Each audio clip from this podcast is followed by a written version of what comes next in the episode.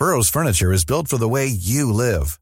From ensuring easy assembly and disassembly to honoring highly requested new colors for their award-winning seating, they always have their customers in mind. Their modular seating is made out of durable materials to last and grow with you. And with Burrow, you always get fast, free shipping. Get up to 60% off during Burrow's Memorial Day sale at burrow.com slash ACAST. That's burrow.com slash ACAST. burrow.com slash ACAST.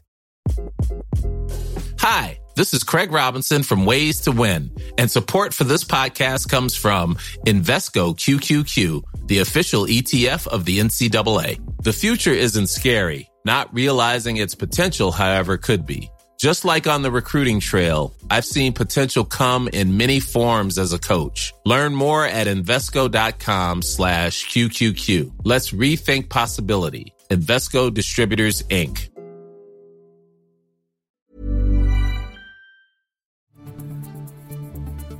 This is your Times Daily World Briefing for Thursday, the 21st of April. I'm Steve Forbes. And I'm Tom Clayton. Mariupol on the brink of collapse as Russia's Victory Day celebrations loom. The Russians have repeatedly sabotaged uh, the opening of humanitarian channels to try to get women and the elderly out of the city, and they've apparently done it again. And a fiery debate between the two candidates for the French presidency it did all rather degenerate at several points, um, and at the end, it was pretty much a big old row. Times of London Daily World Briefing. To Ukraine first, where Russian forces are advancing from the eastern Donbass region towards the city of Kramatorsk, which is under persistent rocket attack. The UK's Ministry of Defence says that the approaching 9th of May Victory Day celebrations in Russia could affect how quickly and forcefully they attempt to conduct operations as high levels of air activity continue. Ukrainian army spokesperson Alexander Stupin says their forces are fighting back. Nine enemy attacks have been repulsed in the Donetsk and Luhansk oblasts over the past 24 hours. One tank, 10 armoured units and two vehicles, one artillery system, two special engineering units, an anti aircraft missile system, and an enemy ammunition depot have been destroyed. It's expected that Russian forces will seize the southern port city of Mariupol today as Ukrainian troops are outnumbered and outgunned. Ukrainian forces are making their last stand at the Azovstal steel plant, where around a thousand civilians are sheltering. The city has been under constant attack during the war, but this morning, Russian President Vladimir Putin has called off an assault on the steelworks, opting for a blockade instead. Humanitarian corridors were opened, but fewer people than hoped for have made it to safety. Ukraine's President Volodymyr Zelensky says he's ready to swap Russian prisoners of war in exchange for safe passage out of Mariupol for citizens and Ukrainian troops. Rose Gottemoeller is a former Deputy Secretary General of NATO and ex US Undersecretary of State for Arms Control and International Security. She's been speaking to Times Radio. The Russians have repeatedly sabotaged uh, the opening of humanitarian channels to try to get women and the elderly out of the city, and they've apparently done it again. So it just shows once again that the Russian behaviors is egregious, uh, abominable, I would say, in this overall invasion, but in Mariupol in particular. US President Joe Biden says he's been amazed by the resistance of Ukraine's military. He says that Vladimir Putin didn't expect to face a unified NATO when his Russian counterpart launched the invasion. I knew they were tough and proud, but I tell you what, they're tougher and more proud than I thought. I'm amazed what they're doing. Weapons and ammunition are flowing in daily, and we're seeing just how vital our alliances and partnerships are around the world.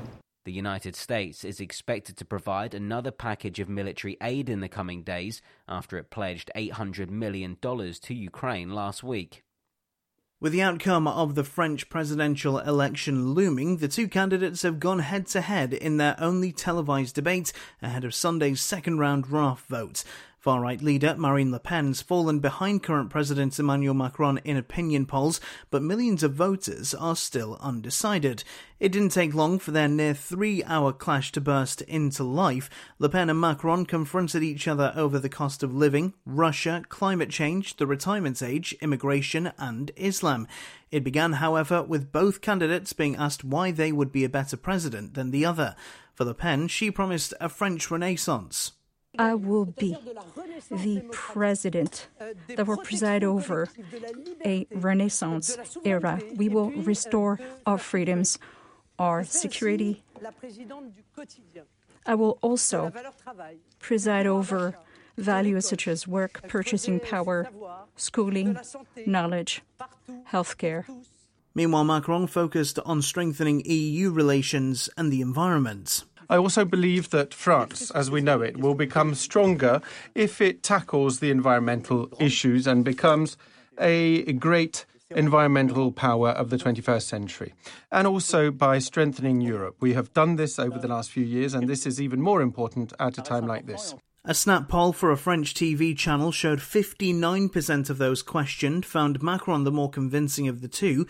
Catherine Nicholson's the Europe editor at France 24. She's told Times Radio things got testy. It did all rather degenerate at several points, um, and at the end it was pretty much a big old row. I think that both of them got across the points that they wanted to get across. I think that their voters who voted for them in the first round aren't going to be changing their minds. And I just think it's going to be so interesting to see where those people who gave their votes to the far left candidate who came in third in the first round, what they are going to be making of what they heard. Either way, the world will find out which one holds the keys to the Elysee on the 24th of April. On the way, a record is made for successive COVID infections and how much for a drink in space. Times of London Daily World Briefing. As the crisis at the US Mexico border worsens, a group of Republican governors have set up what they're describing as a border strike force. Officials say that last month, 21,000 migrants were arrested in attempts to cross the border, the highest number in over 20 years. The strike force, organised by 26 Republican governors, aims to halt growing cases of human trafficking and drug smuggling along the southern border. The move has been backed by U.S. Secretary of State Antony Blinken, who spoke during a visit to Panama. Many cities and towns simply don't have the resources that they need to provide for their own citizens, much less meeting the needs of migrants who are with them. We need that kind of cross cutting coordination local and national governments, multilateral institutions, businesses, civil society, all working towards safe, orderly, and humane migration throughout the region. But it's not just criminals attempting to cross the border as economic migrants go in search of a new life. 26 year old Honduran asylum seeker Mariana has already attempted to cross the border but was arrested and deported. She's now stuck in a migration camp in Tijuana, Mexico. We do it for our children because in our country there's a lot of crime. Hope is our last resort. We will try again. Enrique Lucero, Migrant Services Director in the city, says they cannot return to their country because they're afraid of being assassinated, robbed, or mistreated. Some of us have been lucky enough to avoid catching COVID 19 throughout the course of the pandemic. However, one lady in Spain has not had such fortune and has set the new record for the shortest gap between infections. The 31 year old Spanish health worker is said to have contracted the virus twice within just 20 days, testing positive for the Delta variant in December, then the Omicron variant in January. Researchers in Spain have reiterated their insistence that just because you're vaccinated against COVID 19 does not mean you can't be infected.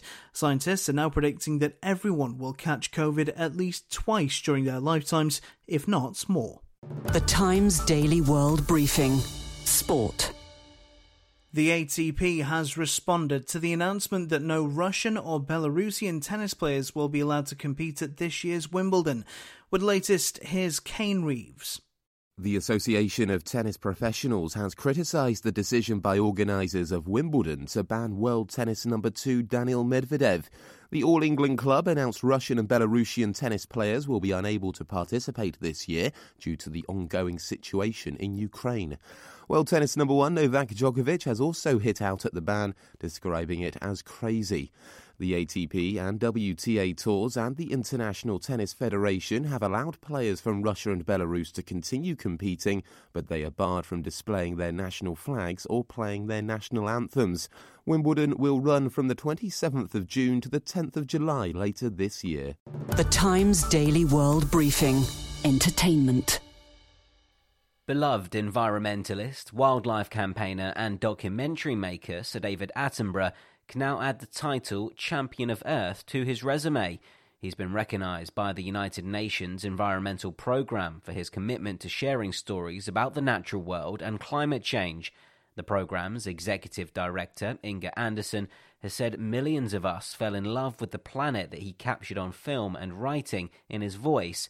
Attenborough's career of unveiling the Earth's natural wonder and beauty spans six decades, with his breakthrough Life series airing on the BBC in 1979.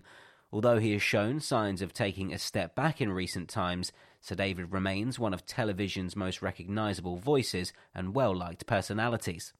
And finally, we've all dreamt of sharing cocktails in faraway lands with beautiful views as far as the eye can see.